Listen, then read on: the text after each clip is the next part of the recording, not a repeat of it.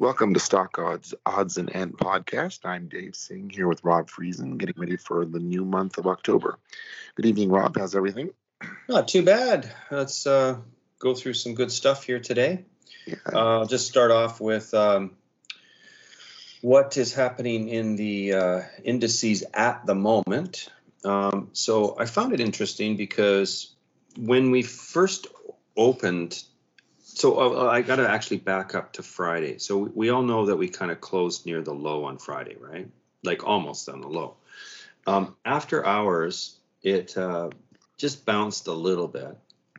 And then when the futures opened today at 6 p.m. Eastern, uh, 3 p.m. Uh, Pacific time, um, they uh, they were dropped a little bit, and then they rallied, filled that gap, and proceeded to trade sideways and then gave it up quite a bit from there and they're trying to trying to come back. So there's this this kind of real battleground. I mean i checked about 20 minutes earlier and everything was red and now the dow jones futures are up 55 points up 0.19% um, s&p uh, same same kind of trading behavior. It's up only a point and that's 0.03% NASDAQ 100 is still down um, 30.25 or 0.27%. And the Russell, which was up earlier, even when the other ones were down, um, is up 4.4, up 0.26%. So Russell's been holding up a little better, and that and that that's been interesting for some a good part of September actually, and this happened last year too where small caps were doing pretty well through through September. And that was when we were starting. Do you remember we were getting the inflation banter? And, yeah. and kind of things were kind of getting messed up a little bit. Like we had, remember we had the uh, Connors, um, you know, one of our indicators that we were curating for quite a few times throughout the year. Um, and it was working really good in, in the summer, and then it's kind of stopped working in um, in September, and we started to um, see that uh, RSI and other things were were just much superior to the uh, the Connors. Um, but at that time, the small caps were per- performing better, and we see kind of a repeat of that this month.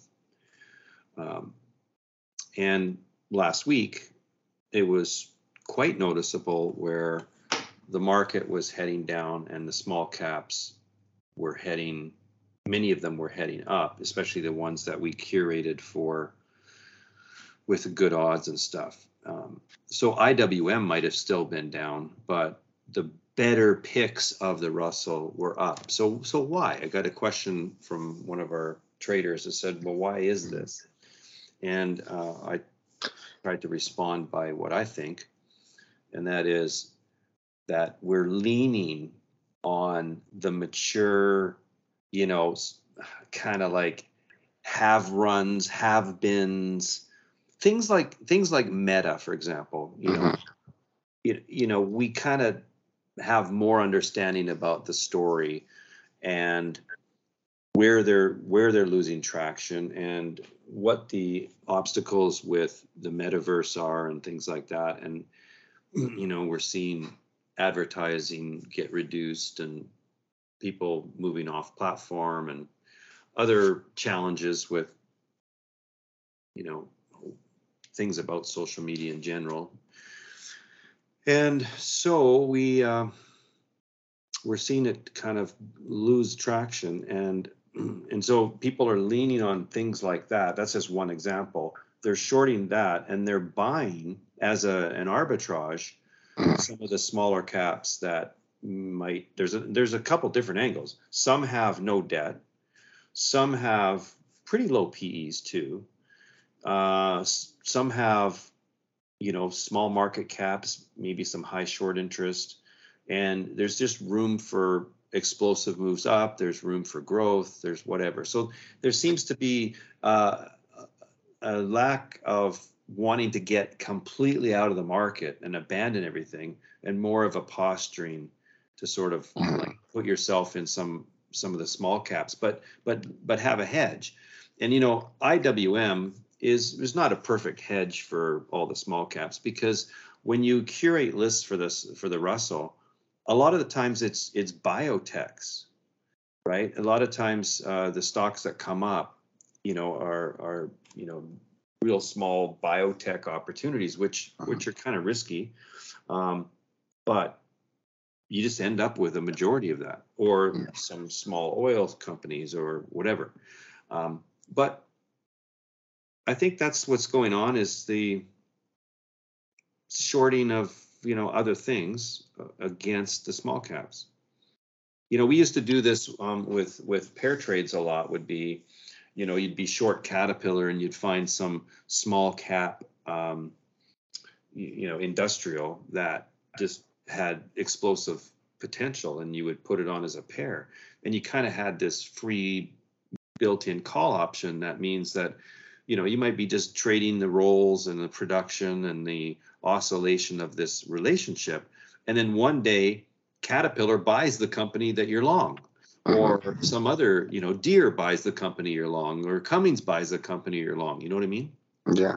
So um, i think that's what's what's going on on a pretty large scale from what i can tell. That doesn't mean you, you're going to have beautiful you know flowers and, and butterflies and everything all the time, you're going to have some really bad days where it's completely risk off or you know the the small caps had run so much it's like well time to take some profit and once they start heading south that and the sentiment changes a bit you know that you really have a bad day it'd be like you know down 3% down 4% down 5% kind of thing mm-hmm. um, but I hope that helps. Um, there's there's a lot of opportunity in the small caps, and um, they are more volatile. They are more risky, um, and they have been performing really well. And and even tonight, as as I said, you know, Russell was up um, when the other indices were were down. So that being said, um, let's talk about Russia situation. So um, there's there's been um, the Tu 160s and Tu Tu 95 strategic bombers that have been moved to the Olenya Air Base. Um, it's on a peninsula, and that's uh, where you know tactical and nuclear weapons are housed. So we saw this before um, they ever came into Ukraine. Is they assembled on the border and near the border, you know, lots of tanks and other um, military vehicles. Uh-huh. And and then finally they did come in. So they've moved these strategic bombers um, to an airbase that wasn't previously housing them. Um, then you have the K uh, 324, I think it is, or 327 or something. It's uh, it's a Belgorod uh, submarine. It's been deployed, and it's it houses the Poseidon nuclear missile. So that that has now been deployed. It's it's out there. Mm-hmm. Um, so what does this mean? Does this mean that um, that something is actually being planned, or does it mean that it's part of the bluffing and scare tactics? Um, it could be a complete distraction, like all this banter about nuclear from, you know, for people in his cabinet and, and even other actor nations say, you know, you know, why not do it kind of thing. Um, it could be just a distraction where something else is actually up. And there was this interesting article on um, Zero Hedge, which was talking about um, gold and geopolitics and I wanted to get into gold anyway, so that's what attracted me to that. Um, and basically, I'll just read it to you. You can go look it for yourself. It's gold and geopolitics. Um, so he says, and you know, the other thing I've been harping on for a while was the dollar. And I said, remember, I said it's a very crowded trade. Yeah. And, you know, there are obviously a reason defensively to to be in the dollar, but it's getting to be an extremely crowded trade, and I'm really concerned about how that ha- has been like everything else I've ever seen since I started trading. And that is something goes parabolic, it goes straight up. I used to teach like about the hammerhead move of planes at the air show, you know, when something's going parabolic like that. And and then what happens? It Comes- turns over and comes back down, right? Falls out. And, and what is it? What does that? What happens when it does that to all the people that were, you know, in the latter part of that buying? We've seen it, even you know, like look at look at with uh, Bitcoin over, you know, over forty thousand, over fifty thousand, over sixty thousand. I mean, even you know, M- Michael Saylor himself, you know, ended up with MicroStrategy buying buying Bitcoin at fairly elevated levels Mhm. and now it's kind of stuck down here in the 18 to 20,000, 20, 18 to 21,000 area.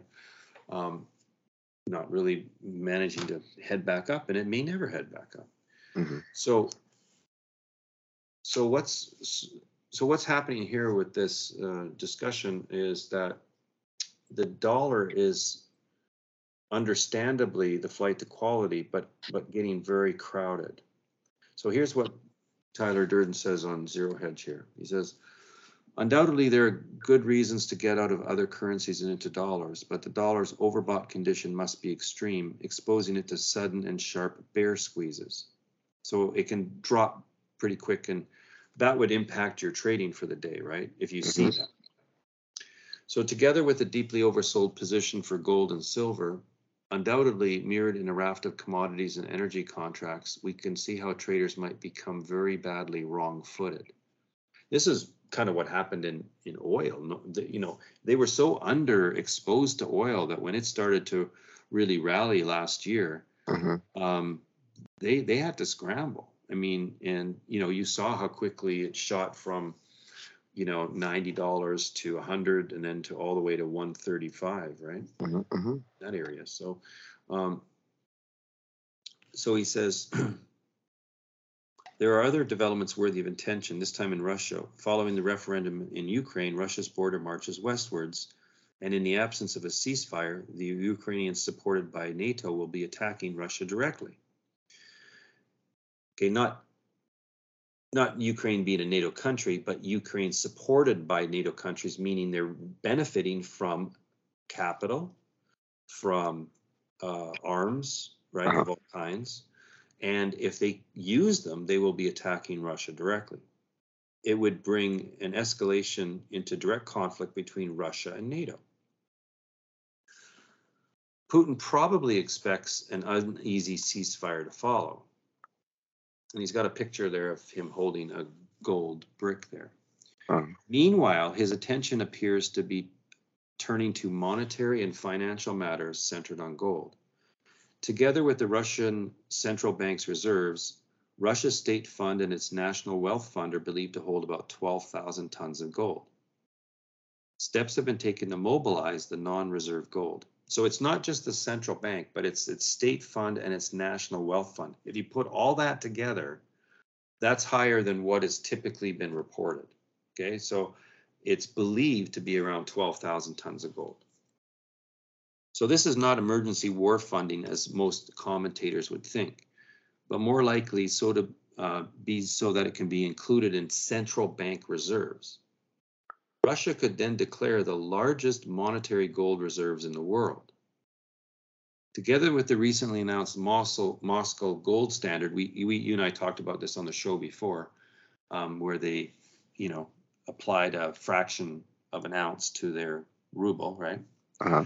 Um, so, uh, and plans for new trade settlement currency to replace the dollar. So this has been bantered about for a long time. Is like all the you know basket of currencies, or you know Russia trading with yuan or whatever directly, or let's circumvent the U.S. dollar and the SWIFT, and let's just trade with each other. All this kind of stuff, right? But this would make it more official and probably more doable. So, together with the recently announced Moscow gold standard and plans for a new trade settlement currency to replace the dollar, enhanced gold reserves will provide support for a new gold standard for cross border trade.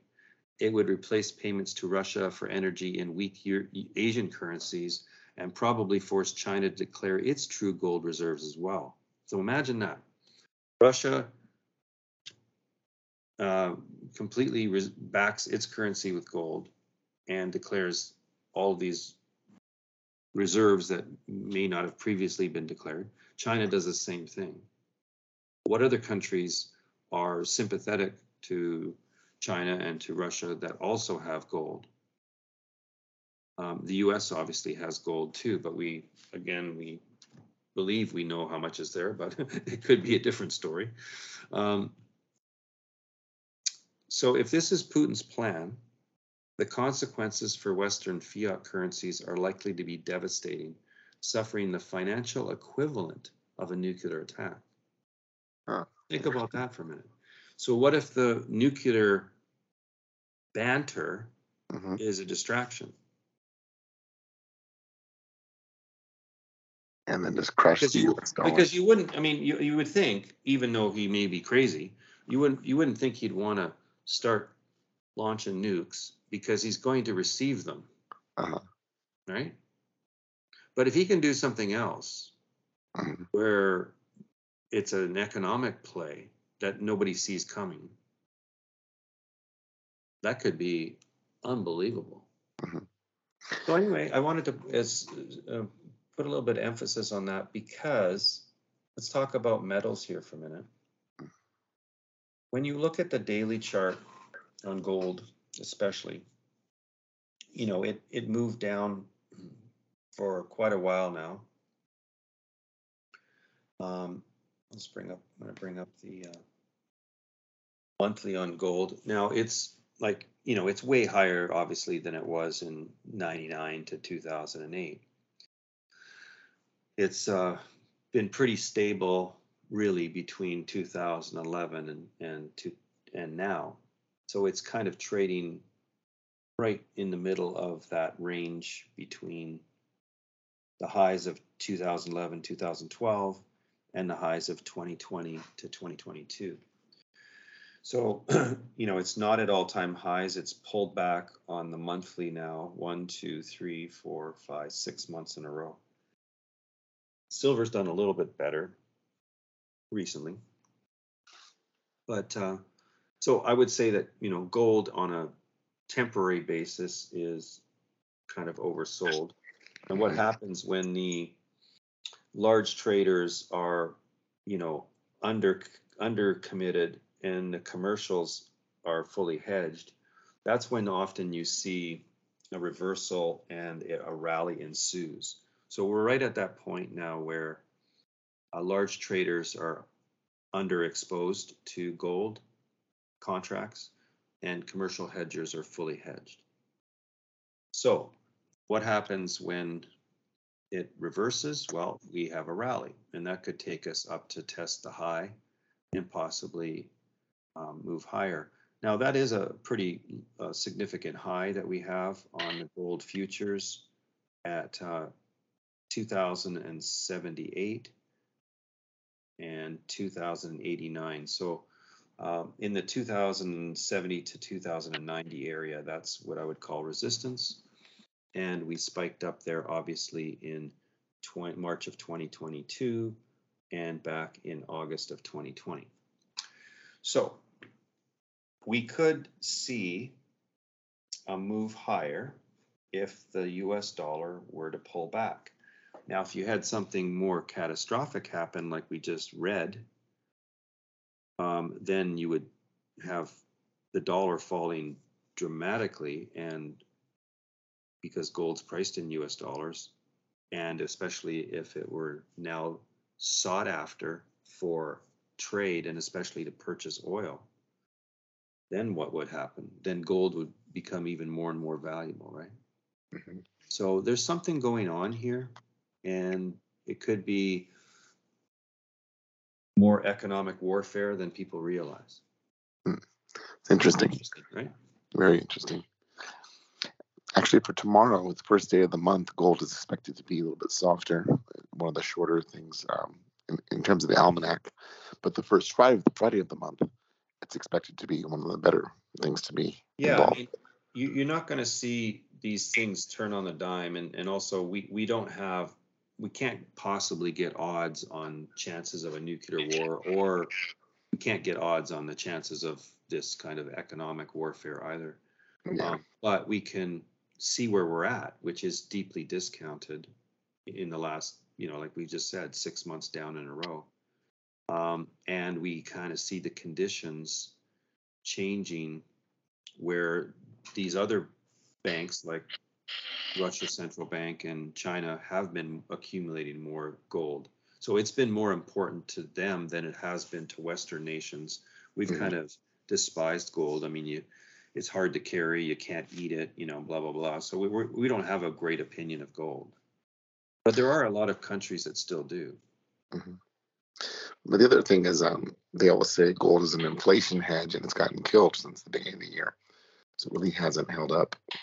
Well, they said that of Bitcoin too. You know that it would be Yeah. a hedge, right? Um. So, it, but here's the thing. Let's just say, just put frame it this way.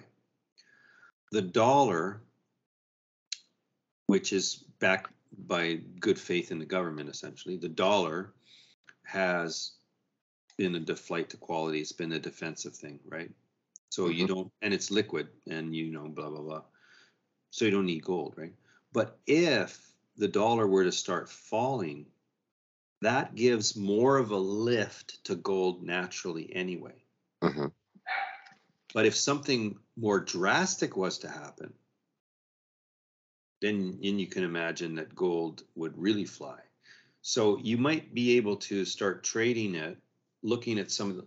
Uh, if you guys want to look at something like Newmont, it's traded sideways, completely sideways here at around the forty-two dollar level for for all of August and and September.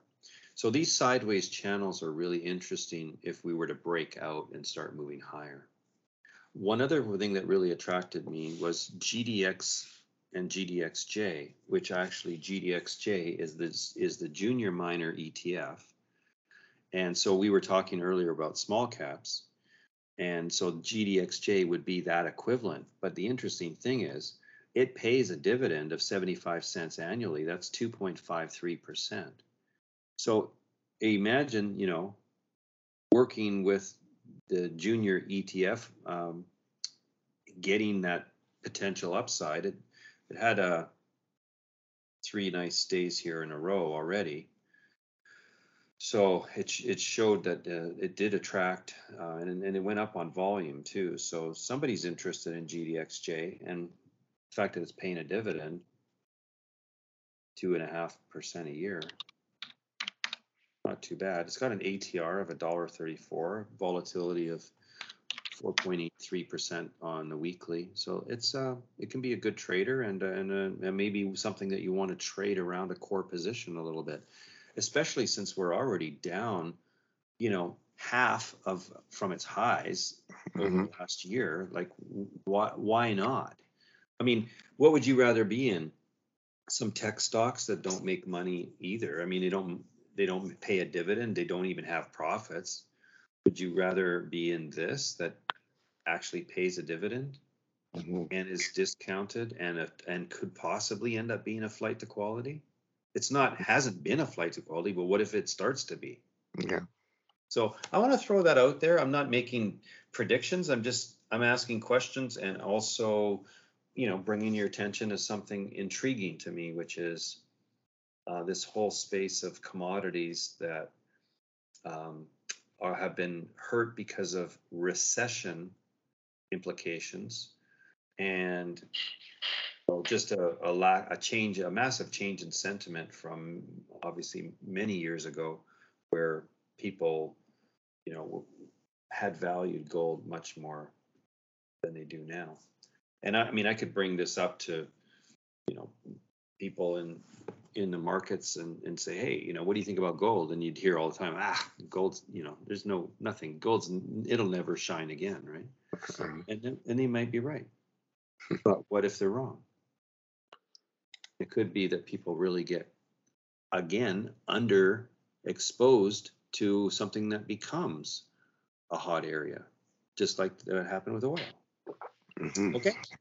So uh, over to you with some uh, seasonality for this week. Yeah. Because we've we've got you know tomorrow's the first trading day of the month, so there's obviously stuff going on there, and you know we found that seasonality has been pretty good. I mean, even with the fight with the macro, you know the macro stuff can exert a opposite force on it, but I've I've still found that seasonality is is you know better than 60 65 percent of the time sometimes it hits 80 even 90 percent Yeah. so i'm not going to argue with it i'm just going to say okay let's let's consider what seasonality has to say Mhm. Well, for the month of October, the entire month, the spider is expected to do 0.79%. And um, if you look at these Russell, it's expected to do a little bit weaker, 0.28, and something like QQQ is a little, bit better, 1.06. So that gives you a sense of how the entire month might pan out. But then tomorrow is the first trading day of the month, and uh, it's expected to be for Spider minus 0.04. So pretty much flat for the Spider, with the Qs doing a little bit better and the Russell 2000 weaker. Um, some of the particular ETFs that you might want to be longer tomorrow are IBB, so biotechs, XLV, healthcare, XBI, right? So that could be something that's stronger than the market.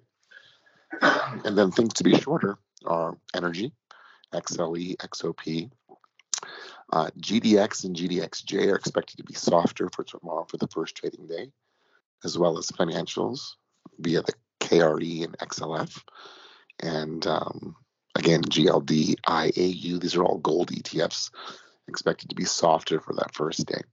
And then for the first Friday of the month, um, the spider is expected to do 0.34%, um, with the diamonds pretty close to that, and as well as the Russell, all about the same.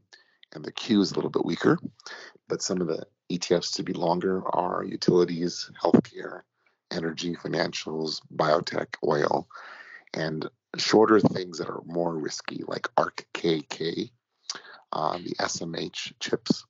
So just um, the higher quality ETFs longer on the first Friday of the month. Um, we also have some key economic data this week. Uh, a lot of it's around manufacturing and jobs. So Monday we have the ISM Manufacturing Index, the S&P Manufacturing PMI, and on Tuesday we have a report on job openings. On Wednesday there's an ADP employment report and ISM services. Thursday initial jobless claims, and then Friday is the unemployment rate, labor force participation, and non-farm payrolls. So the big themes are going to be manufacturing um, and uh, uh, employment. Um, the, the 10 years still hanging in there pretty strong at 3.78, the two years at 4.19%. And um, some key earnings for the week. On Monday, not too much. Tuesday, Acuity Brands. Wednesday, Helen of Troy. Thursday, Conagra, Constellation Brands, Levi's, and Friday, Tilray. So a smattering of uh, corporate earnings in there. But I think the key is going to be manufacturing um, data, job report, and then again, how are we going to start this month? Is it going to be a continuation of the sell off in September or or not? And then, as you said, the global um, war risk that's going to be a wild card out there of it.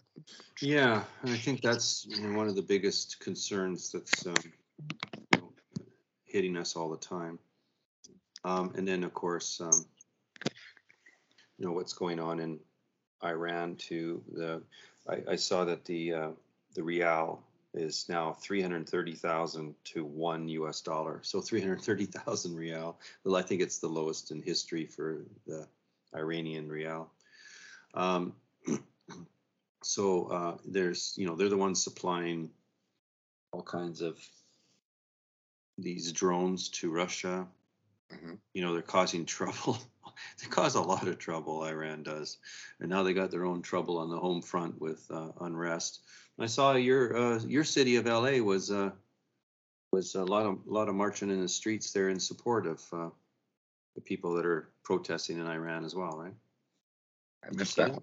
I didn't see it, but uh, Always looked like a few hundred thousand people to me. I don't know. But uh, anywho, um, I was too busy looking at the gas prices out there. Seven bucks. yeah, gas prices went back up, eh? oh yeah. yeah. So, so it, with oil up, uh, you know, at the moment, the oil futures are up. Let's see here. what do we got?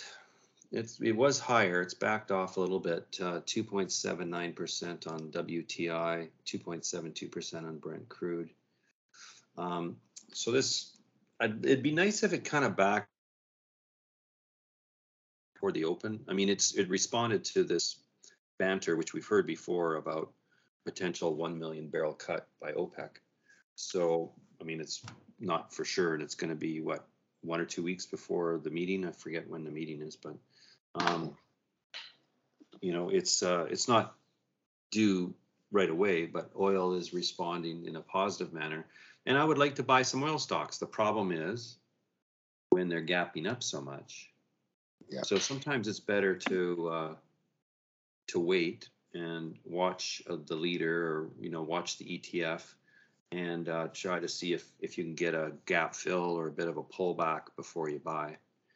The other option is to go in with half the capital that you want, and then if it rallies, you you know you're still got some skin in the game, and if it pulls back, you could buy the other half. But it's it, you know it's always hard when you have odds to do something. Let's say you curate some oil stocks that are supposed to be positive for the day, but then oil's already gapping up. The stocks are already gapping up. Mhm. It it's more challenging, right? Yeah. Okay. Well, I think we cover anything else on the agenda. No, uh, I'm, I'm kind of curious. Things like Tesla. So, I mean, they have record earnings reported this weekend. Will it continue to sell off on good news? I mean, that might be Yeah, a but they- tell as well. But didn't they fail? They didn't deliver as many as the as the original target, right? I thought they. I, I thought they I don't I thought they missed. Uh, let's just put test in here. Check the news myself. I thought that they missed the amount that they wanted to do. Um, it falls short. Yeah, Tesla deliveries fall short. Well, and it was supply chain related, right? Mhm. Why is that? Why is he yakking here? I mean, they got their robot also. and There's there's always news with Tesla, but